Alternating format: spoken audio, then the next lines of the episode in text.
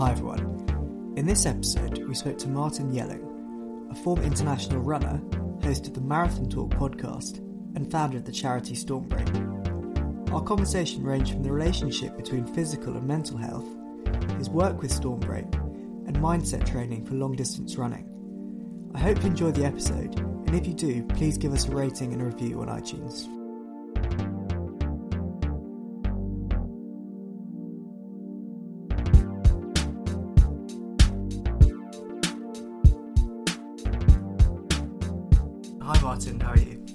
Good. Well, I say I'm good.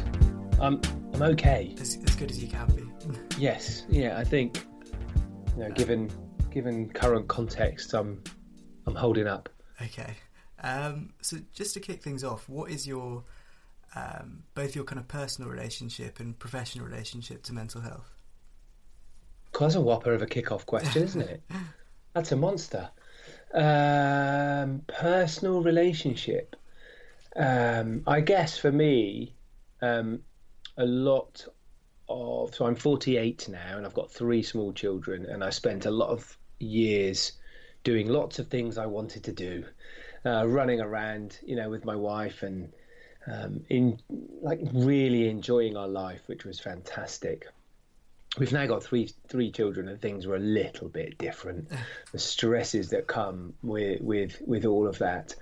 Um, but for me, I think one thing I've certainly realized in the last 10 years is that my own personal mental health is inextricably kind of wrapped up um, in my relationship with my physical self.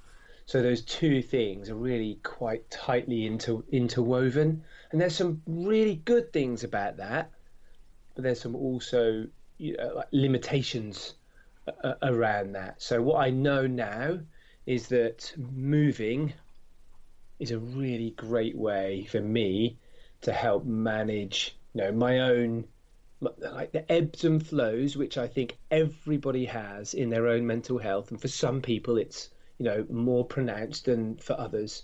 Um, I would say I typically walk along a reasonably well supported continuum of my own mental health. Like it's pretty sound most of the time. Sometimes my relationship with my own mental health can go up and down, and you know that's triggered by various things. But more often than not, I'm able to have a what I would call a positive relationship with my own mental health. So does that answer your personal question? yeah, that does. That's that's something I really echo with as well because I had a, a, period when I was was injured for quite a long time, and it kind of morphed into um, issues around chronic pain and things like that. And one of the things that I stopped, I was quite an active or very active person, and one of the things I stopped doing was uh, was sports and, and movement. And I think that kind of fed into a really vicious cycle of um, of feeding into the depression. But once I started to get, it was quite hard to get start to get to, to move to start moving freely again. But, mm-hmm. but once I did, it was a kind of real positive cycle of um, of the improving my physical health, improving my mental health. Um, so I can definitely see where you, where you come from with that.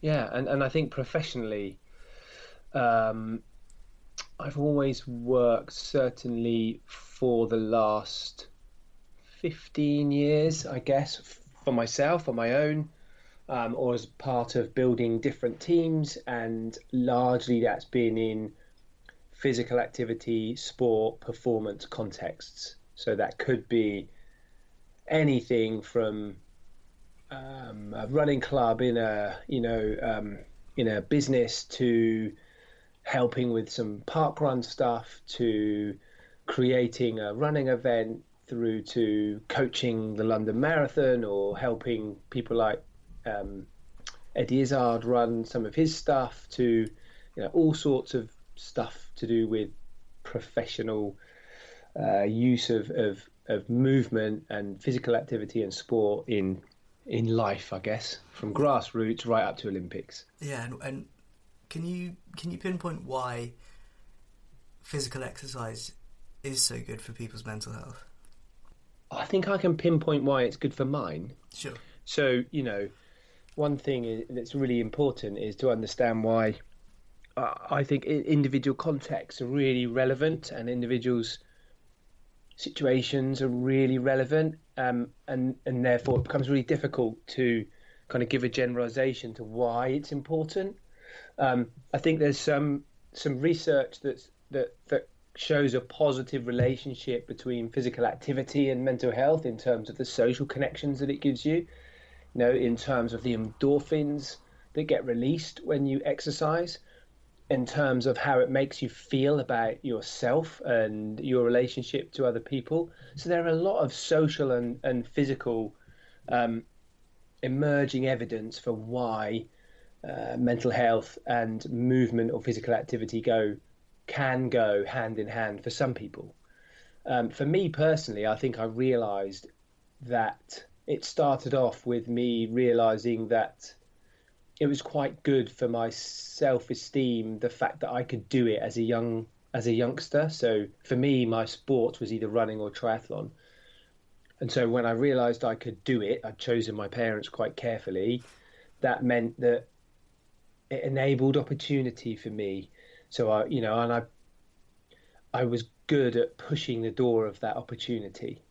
You know, so so and and, and I think in those days, sport helped me do that. Now it's much more about understanding that being active has a positive impact on how I feel about myself and other people.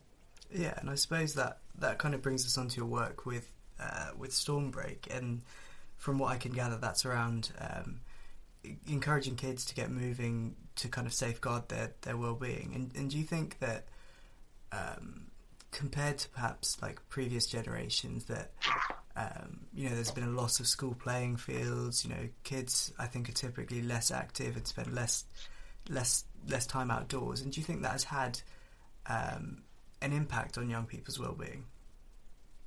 Uh, so let, let's talk about Stormbreak first, then I'll come back to your question. All right. So what I think so Stormbreak is a children's mental health charity that I founded a couple of years ago. So when I did my PhD at Loughborough back in a postdoc, I did a PhD in a postdoc in effective professional development in education settings and policy for for change um, in um, teachers' behaviours around what works in things like physical education, CPD.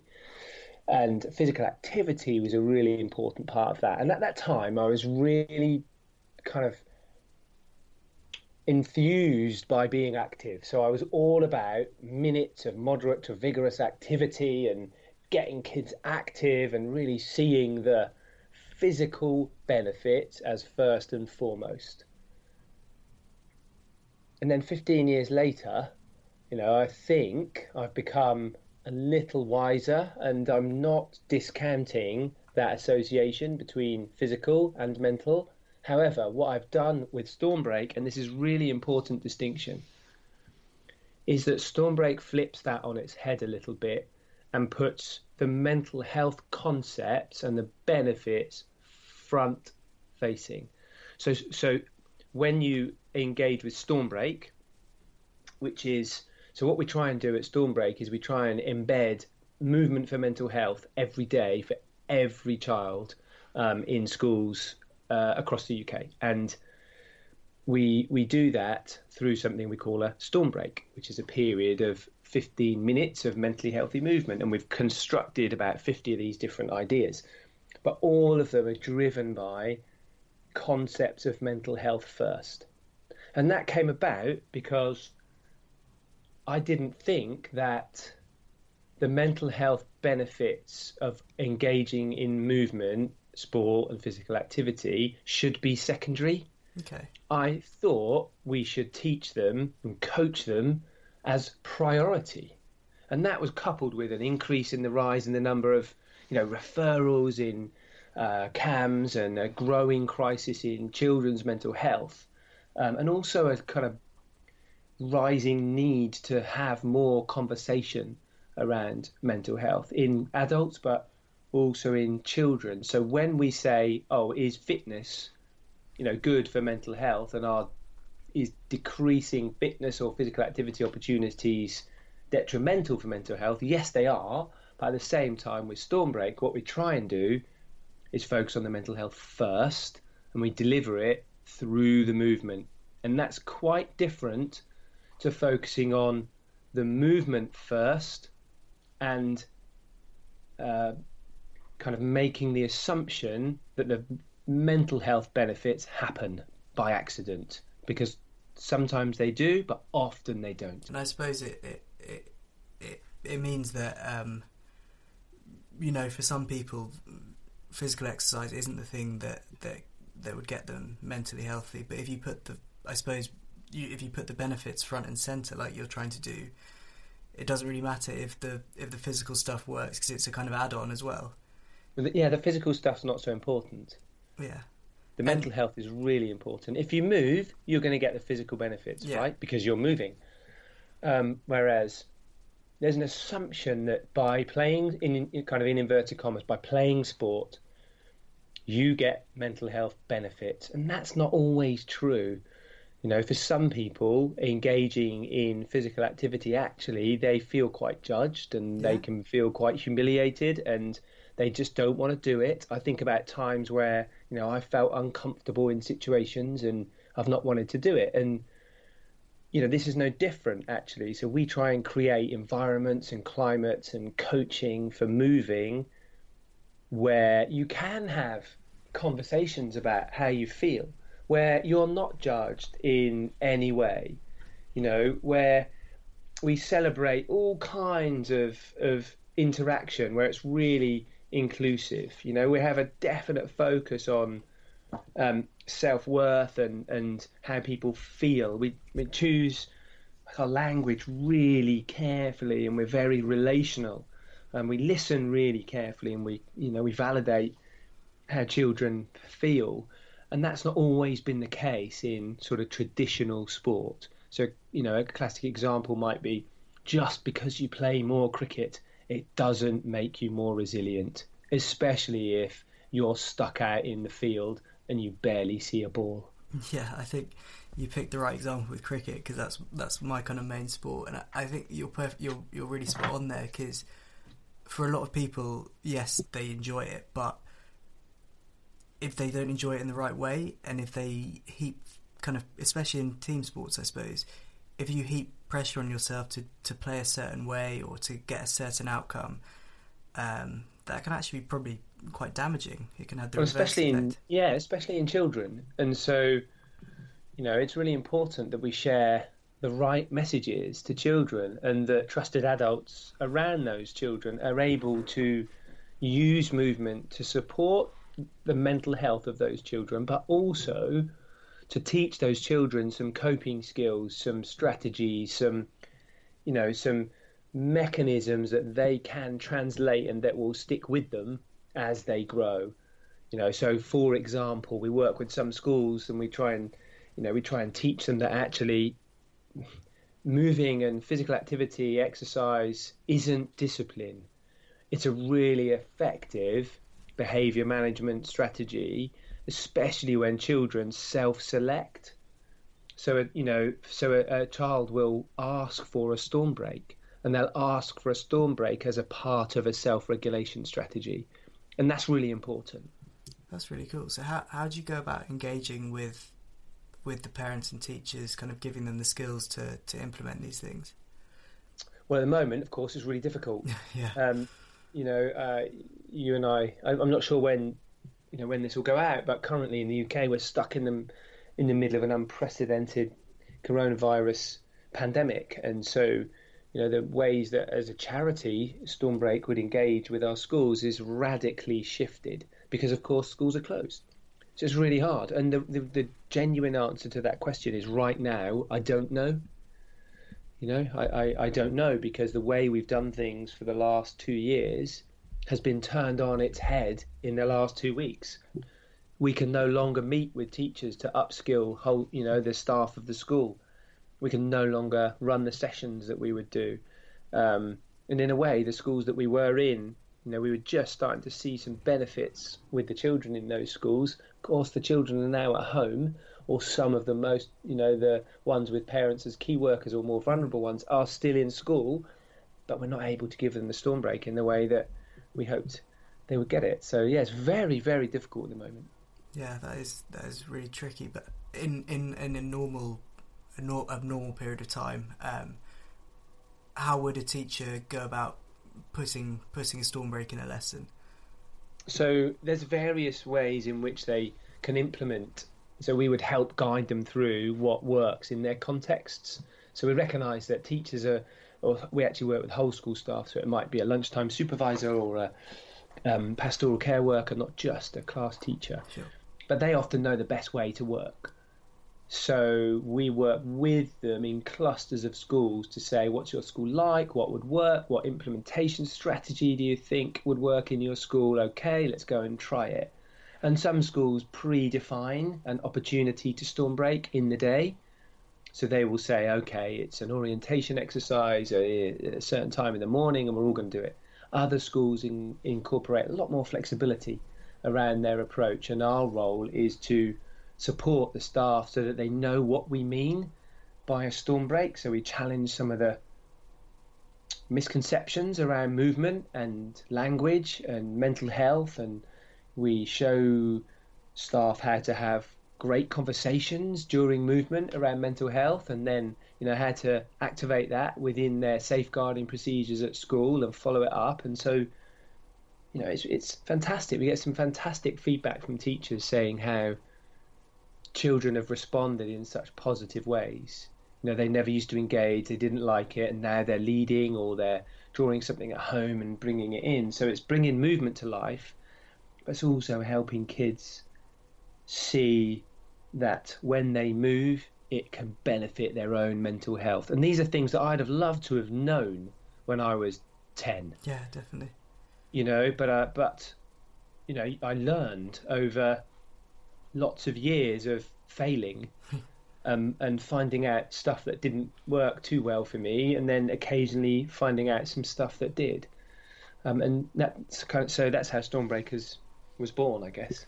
I suppose you don't really have a, a typical storm break, but what would um, what would a storm break look like in a classroom? What kind of movements are the kids doing? How's well, there's loads of different ones actually. So so we've built them around different areas, and some are quite mindful and calming and meditative. So, you know, we, we have one called bus stop meditation. Some are more active, and they're more based around you know, being outside. Lots of running ones, running with a buddy, or doing cross country in a classroom, which sounds odd, but you need to understand um, the concepts. Um, you know, some are based on more fundamental movement skills.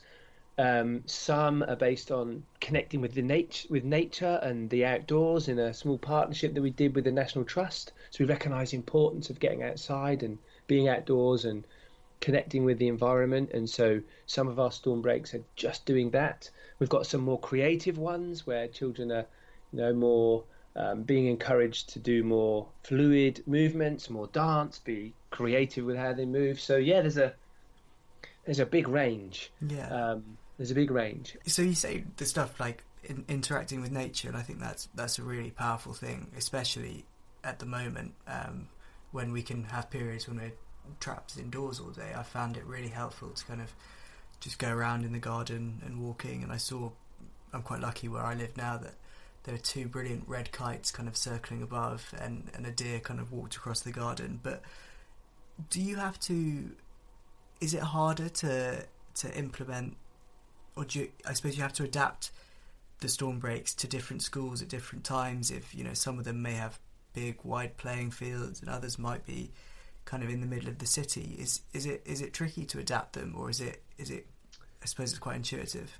Well, the principles. What's really important is that to be, you know, to deliver a meaningful storm break, we've got a set of principles that you've got to fulfil, which we coach storm break advocates through, so that they can effectively deliver it in a um, in a way which is fulfilling the principles of storm break. But what comes with that is also an inherent knowledge that the people that work in those schools understand their context and their children much better than we do. Yeah. And and therefore uh, it's our expectation actually that you know, those people being more experienced, knowledgeable than we are at, at that will be able to apply things to their context. So it's not like a you know a lesson. Here's what you're supposed to do. It's not curricular. You know, here is an idea around um, relationships. So when we coach in schools, we coach to relationships. We coach to self worth. We coach to self care and self regulation, and we coach to uh, resilience and and hope and optimism. And those are our kind of core constructs that that underpin um, all of the storm breaks. I was just wondering, you, it's, it's probably fairly early days, but do you have any plans to kind of um, to edit it around the situation we're in at the moment, where kids, a lot of kids aren't in schools? Is there, you know, is there possibilities to take it online or anything like that? Yeah, I think there is. You know, it's it's always a challenge. We're always faced with a challenge as a young. Um, small charity. We've got an amazing team of people really amazing. You know, our, one of our trustees is Paul Sinton Hewitt, who founded Park Run. Oh wow. Um, Vassos Alexander, who um, pre- presents, yeah, and, um, you know, on our delivery team, you know, we have a fantastic um, head teacher uh, who, who, you know, was a been a teacher for 20 years, uh, an educational psychologist who's been in that role for 20 plus years you know the the um, head of, of initial teacher education at the University of Winchester. So, you know, we've got quite an experienced team who are helping us build this and and and and roll it out. So I hope, even though things are really difficult at the moment, and we are a tiny, poorly funded, in fact, terribly funded um, charity, you know, who are doing a lot of work to try and do a little bit of good. Um, you know, we're definitely not a big, powerful charity. We're tiny. Um, we hope to do some really great things in the future, but you know, everything starts somewhere. We're at at the moment. Yeah, that's brilliant. And to move on to a kind of different topic, you do a lot of work around um, marathons, and I've read that you've you've run um, ultra marathons and things like that. Is do you have certain techniques to get you and the people you coach into the right kind of mindset to do those kind of really big challenges? Yeah, I mean, you know, your your your mind is an incredibly powerful tool. You know, much of my uh, my sort of coaching experience has been around preparing people physically in order that they can accomplish the event. That's actually relatively straightforward. So you know, my wife went to a couple of Olympic games in the marathon. I I am the official sort of London Marathon coach for everybody that signs up for that. I'm a Garmin ambassador, and I work with people doing other physical challenges. And the preparation in terms of their body, it can be quite logical. Um, the preparation in terms of their mind, that's what makes the biggest difference. So you know, in essence, like nine once once you're physically ready and you've done all that you can with seeing your body as a machine, you know, and you feel ready, then you know ninety percent of the work is to do is mental, mm. um, and the remaining ten percent is all in your head. Yeah, do, I've run one marathon incredibly slowly, but I was when I got to the point that that I was really struggling in it. The thing that kind of gave me an extra burst of energy was was knowing that I was doing it for charity rather mm-hmm. than um, obviously like it's a nice personal accolade to have a medal and things. But do you find that, especially with the London Marathon, which so many people raise so much money for charity, do you feel like sometimes that can give them an extra boost, an extra kind of mindset boost to carry on that they're doing it for something bigger than themselves, I suppose. Well, I mean that definitely helps. So, you know, one of the things to lock in is is like a like a personally salient motivator. So something that's really relevant. So what I tend to do with people who are building up mindset skills is is that mastery comes through knowing which tool to get out when. So it's all well and good reeling off a list of psychological strategies that you can do to batter yourself into submission. But actually, there are points where some of them just don't work. So I like to think of it as like pulling out the right tool to do the right job at the right time. And some of them are more weighty than others. You know, so particularly if somebody's running um, yeah, you know, in someone's memory, or they're running a marathon for a charity that they're particularly connected to. So there's a real resonance. Um, you know, that's not the reason. That's not the the, the tool that you get out at mile two because you're feeling like you've gone off too quickly. Yeah. That's the tool you get out at mile 22 when you want to, you know, bawl your eyes out and stop and go home so it, it's teaching people. So what are the range of those things, and when do you get them out, and and how do you use them? You know, and some might be so simple as counting, distract. You know, a dissociation technique, a strategy just to disconnect. Um, counting is is a simple one. Um, I'm rubbish at that, by the way. I do get to about four, and then I just have to keep repeating. Yeah. Like to four I never get any further than four. Um, but different things work for different people. So you know, uh, uh, focusing one one that I've really found to work for me personally, particularly on longer stuff, is to really put yourself in the present moment. So to not worry about what's gone on before, or to not be anxious about what comes ahead, but simply to be completely aware of where you are at that time. And then by really pushing into that, that time passes. And, and then when it passes, often the discomfort that you're experiencing passes with it too. Um, and I, you know, sometimes, particularly in long endurance running, you can be amazed at the power of your body and the power of your mind to respond when, you know, when you thought you didn't have much left um, there's always a little bit more. You just need to know where to find it. Yeah, I think that's quite similar to. Um, there's a meditation where you focus on walking, so you're walking around and you really focus on each step um, and you count each step. That seems like quite a similar process as as to what you were describing. Uh, yeah, it's you know it's really just kind of really being mindful of your next foot plant on the trail or the road you know, and concentrating just on that.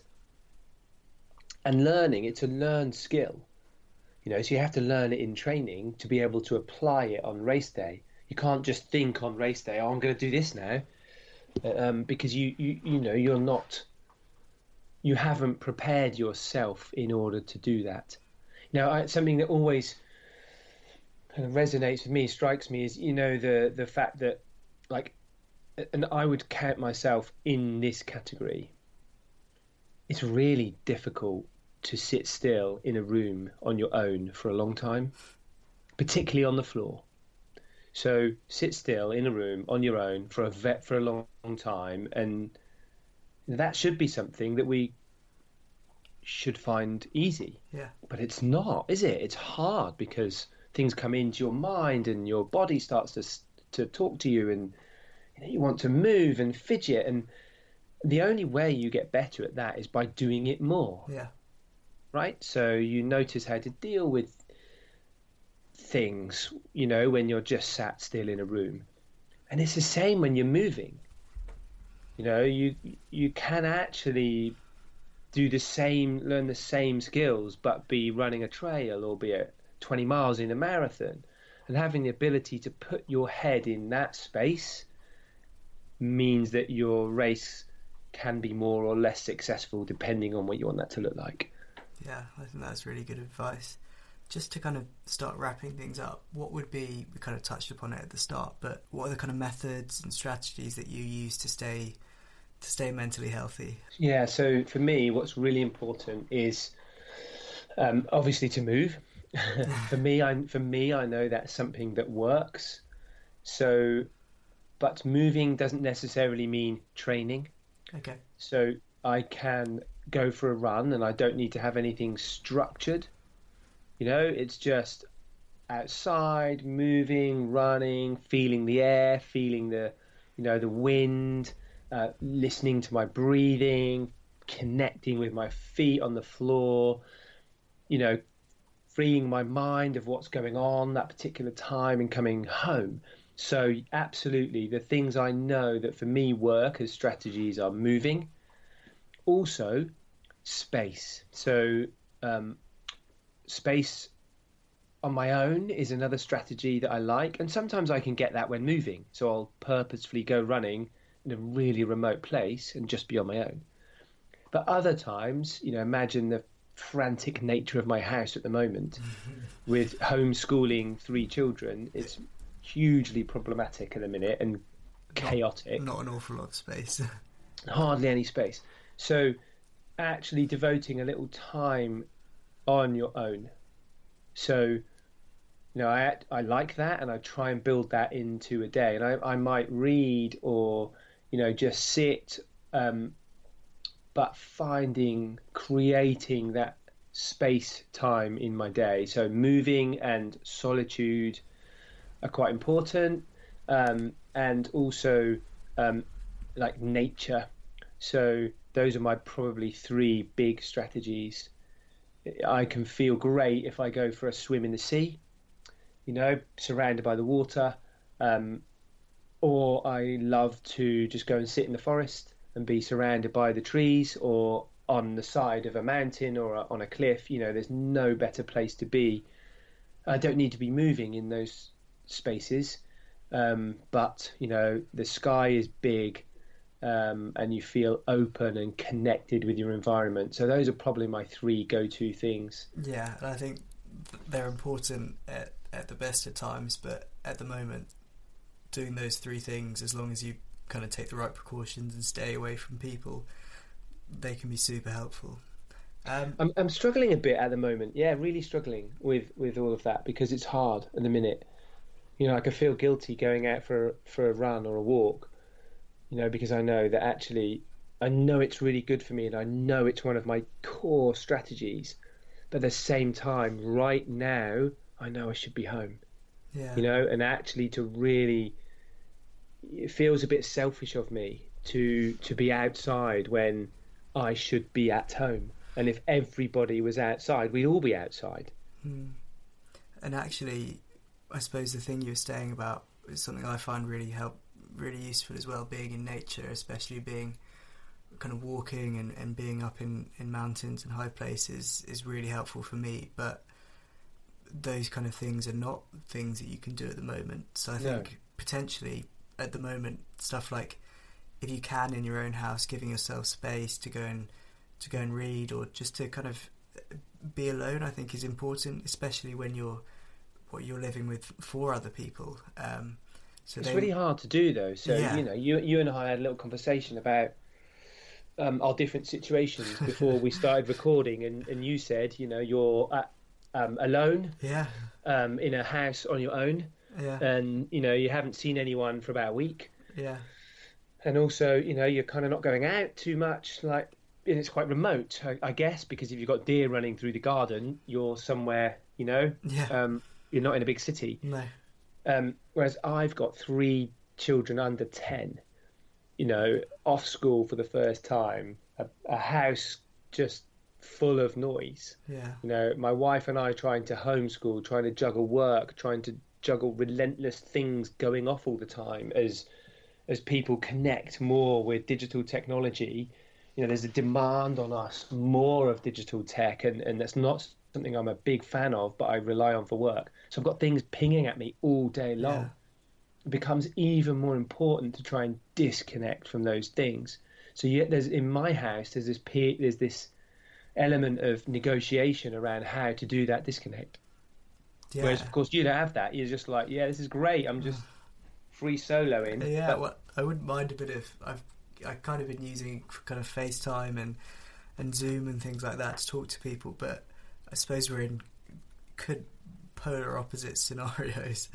um, but yeah, it's it's it's interesting, and I think apart from the obvious tragedy of the virus itself. Um, it's going to take its toll on on people's mental health as well. Because uh, firstly, the kind of element of worrying and, and having to wash your hands the whole time, but also the element of either being trapped inside with people um, and getting on each other's nerves, but also for a lot of people, they won't be allowed outside for 12 weeks, and, and elderly people especially. Mm. Yeah, it's really difficult. Absolutely. Really, really difficult.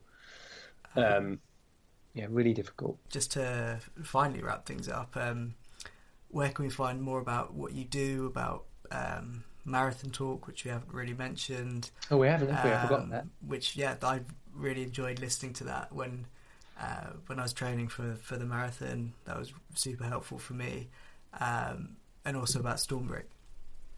Oh yeah, so Marathon Talk is a free podcast every week on Spotify, iTunes, and probably other places, and it's at marathontalk.com. Uh, Stormbreak is at stormbreak.org.uk, and coaching stuff is at yellingperformance.com. So it's all all interesting. Brilliant, Martin. That's been absolutely fascinating. Thank you very much. Thank you.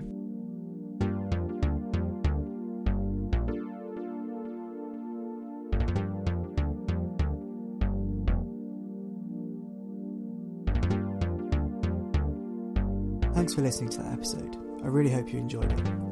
Although the things Martin and I talked about we may find helpful, if you're struggling with your mental health, please speak to a medical professional or call an organisation like Samaritans on 116 123.